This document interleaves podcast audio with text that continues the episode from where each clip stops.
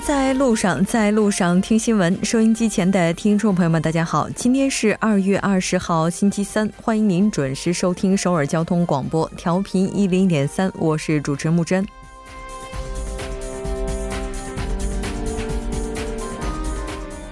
行使国家公权力的公职人员，我们期待他们是公正廉洁的。然而，事实却不总会尽如人意。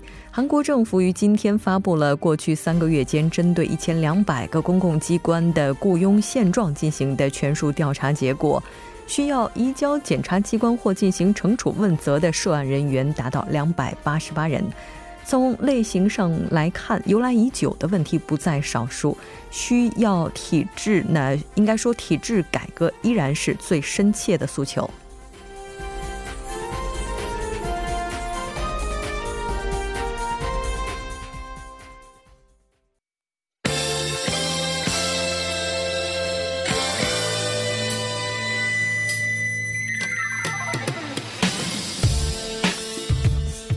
闻在韩国带您快速了解当天主要的韩国资讯。接下来马上连线本台特邀记者孙晨。孙晨你好，主播你好，各位听众大家好，非常高兴和您一起来了解今天韩国方面的主要资讯。那第一条消息依然是来关注一下第二次金特会的最新进展情况。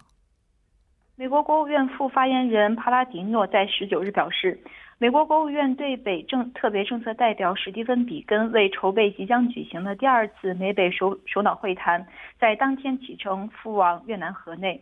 呃，据悉，比根将从十二日起与北韩国务委员会对北特呃对美特别代表金赫哲就第二次金特会的议题等进行磋商。双方将基于此前已达成的框架协议，推动建呃推动构建全全新的美北关系，建立半岛和平机制、全面无核化等取得具体的进展。嗯，我们看到北韩方的代表金赫哲也将于今天晚上的晚些时候到达河内。那刚才您提到的帕拉迪诺发言人，他在采访的时候都表达了哪些内容？我们来看一下。呃，当天帕拉迪诺除了发布了比根启程赴河内的消息外，还就美国采取对北制裁松绑等相应措施的可能性做出了回答。他表示，制裁将持续到北韩实现最终完全可验证的无核化为止。那他还同时表示，该问题还需视相关磋商的进展来定。嗯，昨天文总统也是和特朗普总统进行了通话。啊，没错。呃，根据韩国青瓦台发言人金义谦十九日的消息，呃，韩美首脑在当天下午进行了三十五分钟的电话通话，事先磋商了第二次美北首脑会谈的谈判策略。韩国总统文在寅在电话中呼吁美方积极运用韩国所能发挥的作用。金义谦表示，双方就力促第二次金特会取得圆满成功的具体合作方案深入交换了意见。文在寅指出，从南北铁路、公路对接项目到这个南北的经合呃经合项目，韩方做好了响应特朗普要求的一切准备，这也是减少美方负担的可行之路。就目前的情况来看，应该说美方这边的节奏并不快，应该说是不着急的。那也就意味着，就接下来的谈判呢，是态度非常乐观的。那当然，我们看到说，不仅仅美国方比较乐观，现在北韩方的一些主流媒体呢，也是对这次美方能够采取相应的一些措施呢，表达了非常高的期待。那也就是说，这次极有可能会成为一个非常大的转折点。啊，是的，那现在外界也是对这次会谈表示十分高的一个期待。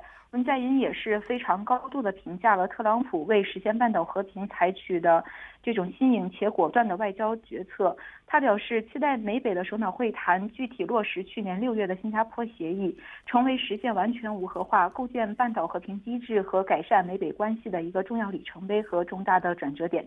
嗯。特朗普总统在通话当中主要提及了哪些内容呢？呃，特朗普则介绍了这个河内会谈的筹备情况，还有这个美北磋商动向等情况。并表示河内会谈有望取得巨大成功，并呃，他将及时同这个韩方就会谈的结果和后续的跟进措施等交换意见。他还表示，将在会谈结束后就立即致电文在寅，并期盼能当面沟通会谈结果。呃，特朗普还评价文在寅和他一直妥善处理双边事务，韩美的关系比以往任何时期都要好。嗯。如果顺利的话，应该从明天早上开始，北韩和美国双方的代表将会就协议的草案进行具体磋商。那一些主要的议题呢，也会呃，应该说进入了最终的一个调节阶段。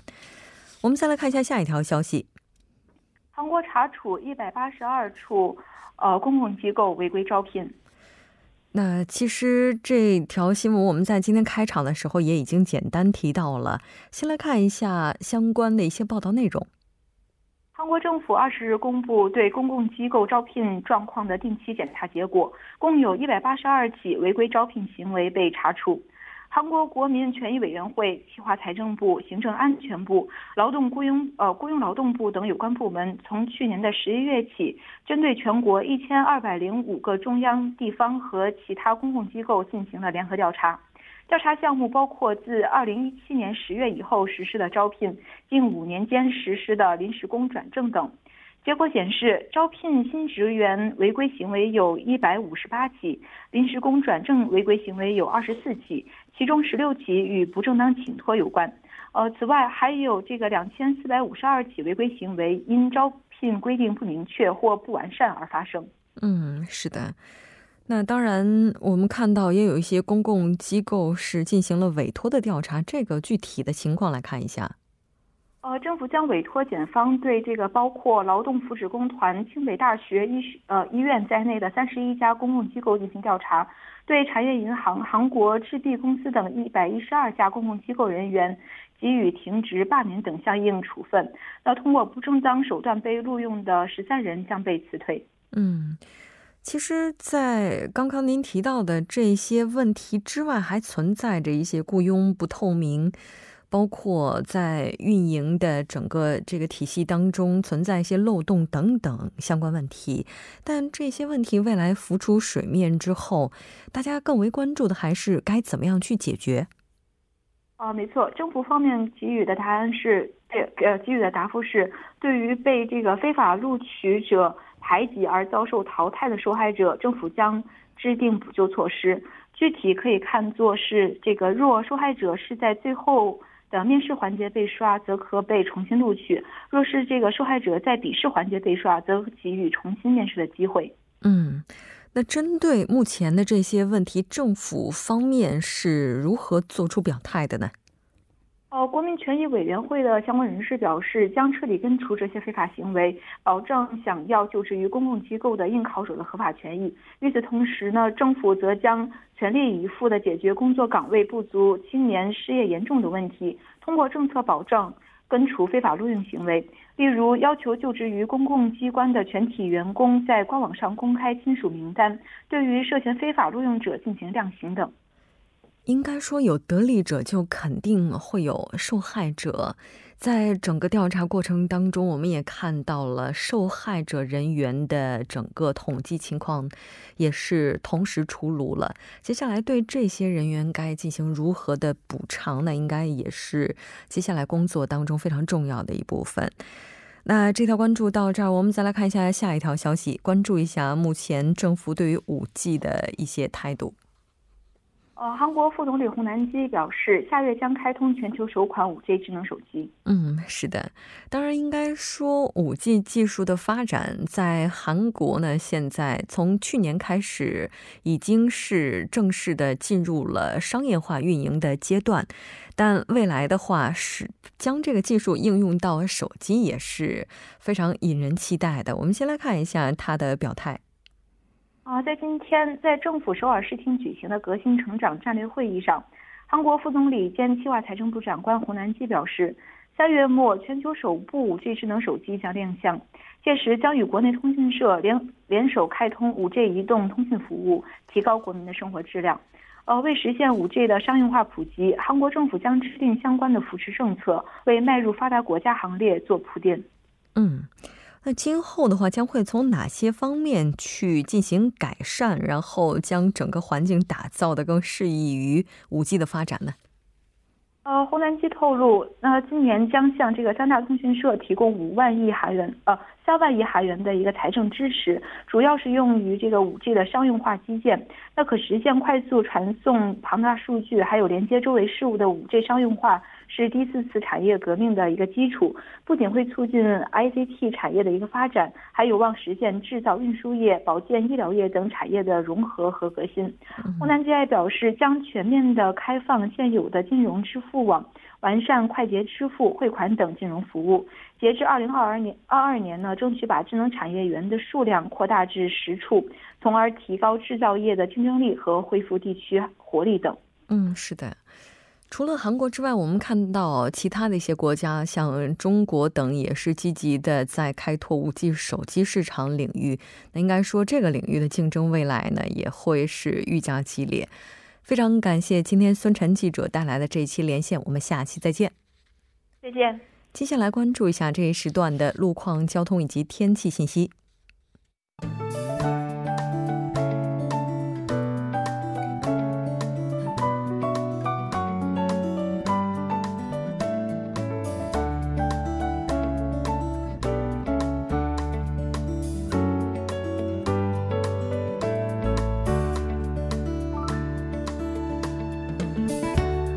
大家晚上好，今天是星期三，这里是程琛为您带来这一时段的路况和天气播报。现在是晚间六点十二分，我们先来关注一下目前时段首尔市的实时路况。第一条消息呢，来自东部干线公路盆塘水西路青潭大桥方向福井交叉口至滩川一桥这一路段，目前呢，由于行驶车辆的增多而交通停滞。相反方向，青潭大桥由北向南这一路段，目前的路况也不是很乐观，行驶车辆的稠密度较高，属于事故高发路段，还望途经的车主们保持安全车距，小心驾驶。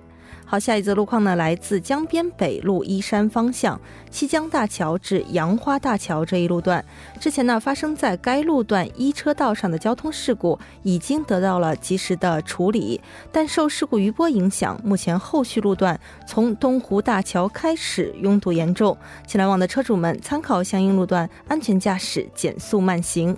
好，那么天气方面，目前时段首都圈以及中西部内陆地区的雾霾浓度呢，整体偏高。公众在下班路上注意戴好防雾霾口罩，做好健康防护的措施。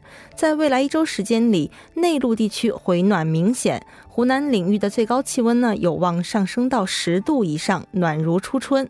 首都圈呢，也是摆脱了低迷的气温状况，最高气温也将维持在十度左右。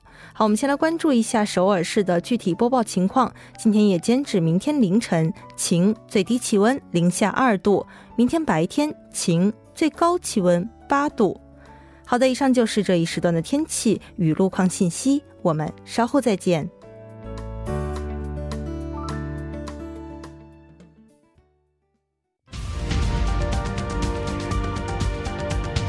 聚焦热门字符，洞察新闻背后，全方位解读当前时事。新闻字符，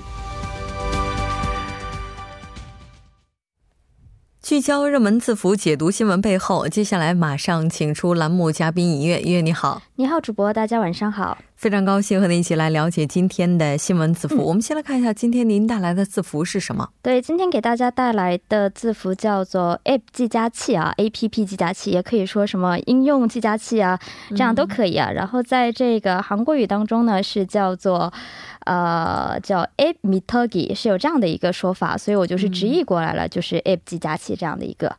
一般提到计价器的话，我觉得大部分朋友应该都会想到出租车吧？是，那我也是这样，第一个就会想到出租车。那顾名思义啊，就是说今天和大家聊的话题呢，还是跟这个出租车有关。那最近我们都说出租车因为什么，所以争议不断来着？因为它那个上调起步价，包括这个计价标准。然后再加上它这个上调之后，整个系统的更新速度比较慢，而且费用比较高，跟这有关吗？哎，对，肯定是有关，因为我们都知道，所有东西涨价肯定会引起这个人的反感啊，谁都不喜欢涨价。当然，这次呢，除了这个我们说价格上涨带来的这个作用以外呢，还有一个就是像主播刚刚提到的，整个体系就包括计价器呢，都是有一些问题的。你想想，我们最开始什么什么时候知道这个？我们说出出租车费用会上调的，其实是去年的十一月份啊。那正式发发表呢是在这个月的六号，也就是说这个时间说长，我们可以说是三个月；说短的话也是有十来天这样。那你想想，有这样的一段时间，你这些是不是要准备好的情况下，我们再去实行？但是似乎是没有啊。所以说，对于市民来说，他们就是很容易就想到一三年十月份，哎，当时也有过一波这个出租车费用上涨，当时就是出现的这样的一个情况。当然说现在呢，我们是有一个代替的方法，就是说每个出租车里面是有一个这个相关的这个表格，让让大家去查。但是呢，就是我们必须得想一下，是不是每次我们说每次都费用上涨的时候，都是要引起这样的一波混乱？其实给市民生活确实是带来了非常多的不便的。嗯，确实。那其实不管是司机朋友还是乘客哈，肯定都对这个 A P P 计价其他的收费是否准确还是有所怀疑的。那它这个误差会更小吗？呃，它还是会有一些误差的。先给大家讲一下这个相关的这个原理啊。这个先讲一下，说我们到现在目前为止，这个首尔市有它的统计呢，是到昨天为止呢，是在首尔市有七千辆的出租车呢是完成了相关的这样的一个更换呢。那么预计是到本月月末呢，是有六万五千辆呢是会进行相关的这个计价器的这个调整。当然，我们刚刚还提到了，就是说每次有这种说要调整的时候，是要把这个拆下来，然后再重新安装。所以这样就会很麻烦，所以才会提到了这样的一个应用。那它的话就是只要自动更新就可以了。那它的原理是什么呢？我们说传统的这种计价器呢，它是用这个按照我们说数轮数转这个数去计算这个里程嘛。但是这个应用程序，我们说 App 的计价器呢，它是以位置信息系统，也就是 GPS，以它为基础是计算距离费用的。当然，其实我们用 GPS 做导航的时候，就像主播刚刚在我们这个。呃，这个休休息的时候也提到过，其实，在自己的应用当中也能够找到。嗯，但是这个呢，是我们都说 GPS 它其实是有一个小小的缺点，比如说在阴影的地方，或者说隧道内，它就是很难去准确的这样的去定位了，把握到位置信息。对，所以它这个测距离呢，可能就会有一点点错误。当然，它这个呃有关的一些首尔市，包括这个相关的部门，他们进行做了一个实验呢。这个实验呢，是从去年开始就做的，是在十。十多辆的残疾人的出租车当中呢，是进行了相关的这样的实验，也就是说是安装了两种，一个是我们传统的机械式的计价器，还有一个就是这个应用的计价器去测测去这个去分析和这个测算呢，最后发现了这个差异呢是回百分之二左右，那也就是说到了收费的这个阶段呢，是要比这个百分之二还要低。当然，可能还是有部分人会对这个百分之二有所不满呢。当然，这个相关公司呢也提到了，但除了这个 GPS 以外呢，他他们还在研究这个其他的一些补充的技术，会把这个技术呢完成之后呢，估计这个误差率呢会低于这个百分之二。那也让我们拭目以待好了。对。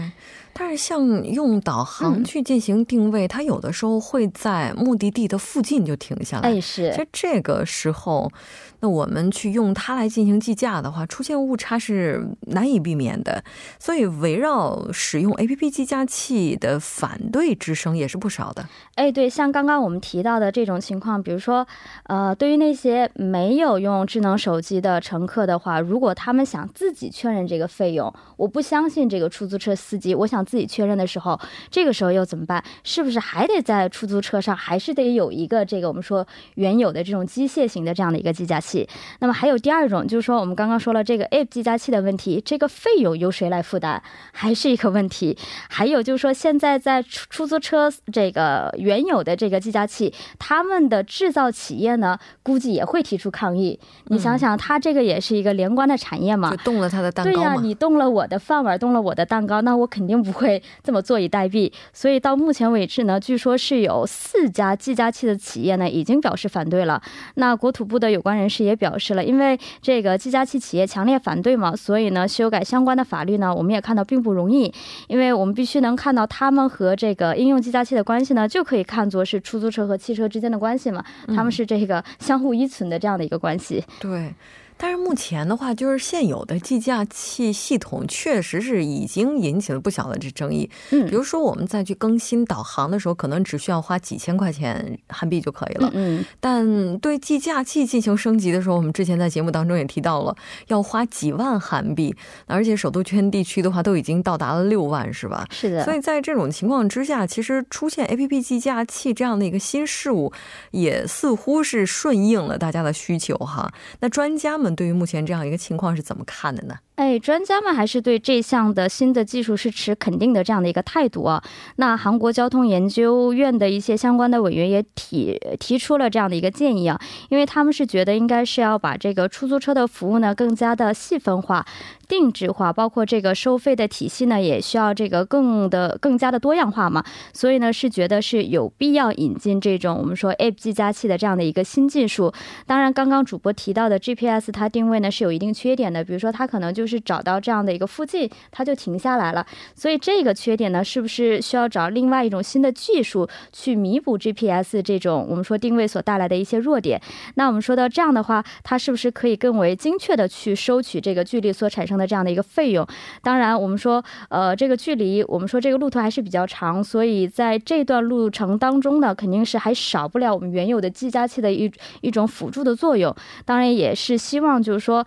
这个目前的体系呢，虽然不是那么的完善呢，但是我们还是说，应该是抱有对这些新技术呢，持予更加这个积极和这种扶持的这样的一个态度。嗯，确实是因为毕竟现有的这个计价器，那因为它存在着一些漏洞，或者说对于使用者而言有着各种各样的不便，才出出现了新生的事物。那也希望大家能够给予这些新生的事物更多的包容与理解。再次感谢音乐带来今天的这一期新闻字符，我们下期再见。好的，我们下期再见。那稍后为您带来今天的他说。新闻在路上，在路上听新闻。您的点赞，您的回馈，是对我们最大的鼓励与支持。参与节目，您可以发送短信到井号幺零幺三，每条短信会收取您五十韩元的通信费用。另外，您也可以登录 TBS 官网三 W 点 TBS 点 server 点 KR 给我们留言。当然，在微信上搜索 TBS 互动，或者在 Instagram 搜索 TBS C News 也可以参与互动。新闻在路上，期待您的参与。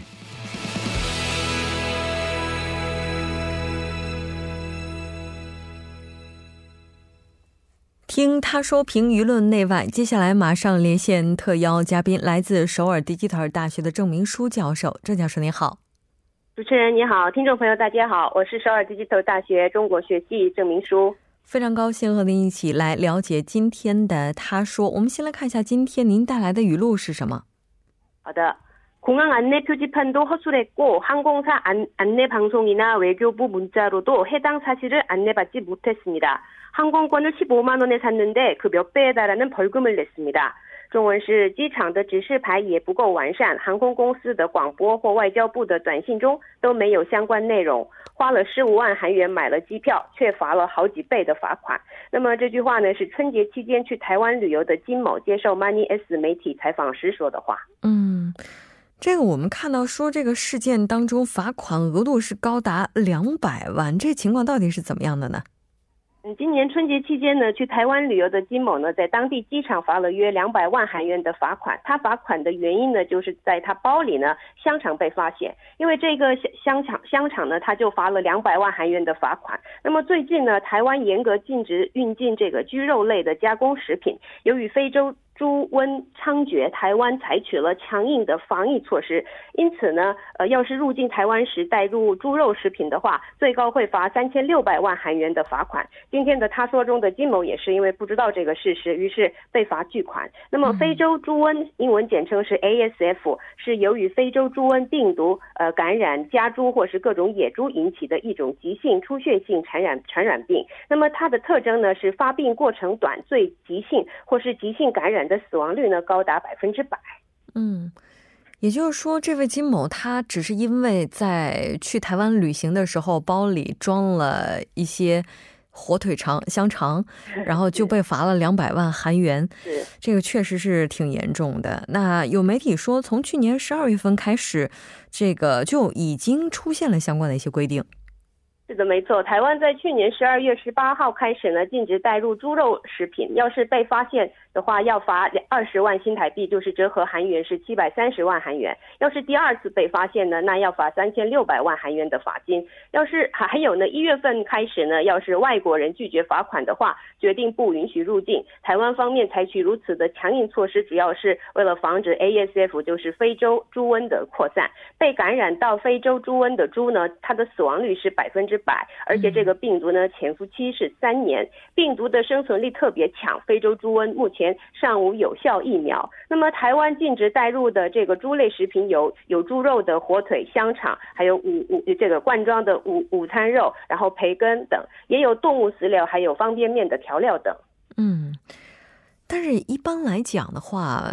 旅行目的地的一些具体信息，对于旅行社来讲是比较了解的，所以如果跟团游的话，这些问题可能会被避免。但自由行的游客的话，这些信息可能呢，对于他们来讲是一无所知的。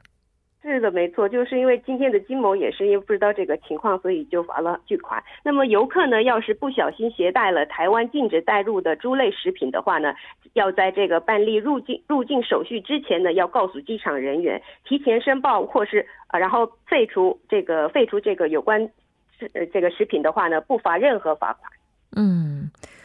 不仅如此，应该说在短信提醒这方面，有关当局做的也并不完善。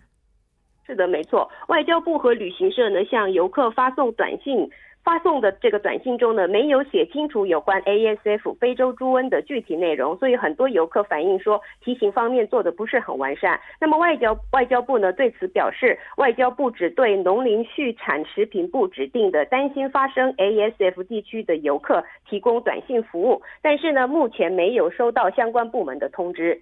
嗯，是的，非洲猪瘟的话，它其实并不会传染到人。那只是在猪和猪之间进行传播，但由于它对猪的造成的死亡率是非常高的，所以说，那被检测出有这个病毒的国家以及地区，现在防疫措施也都是。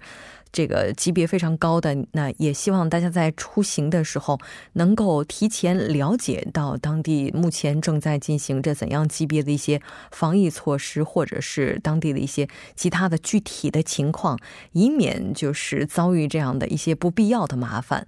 非常感谢郑教授带来今天的这一期连线，我们下期再见。谢谢，在半点过后马上回来。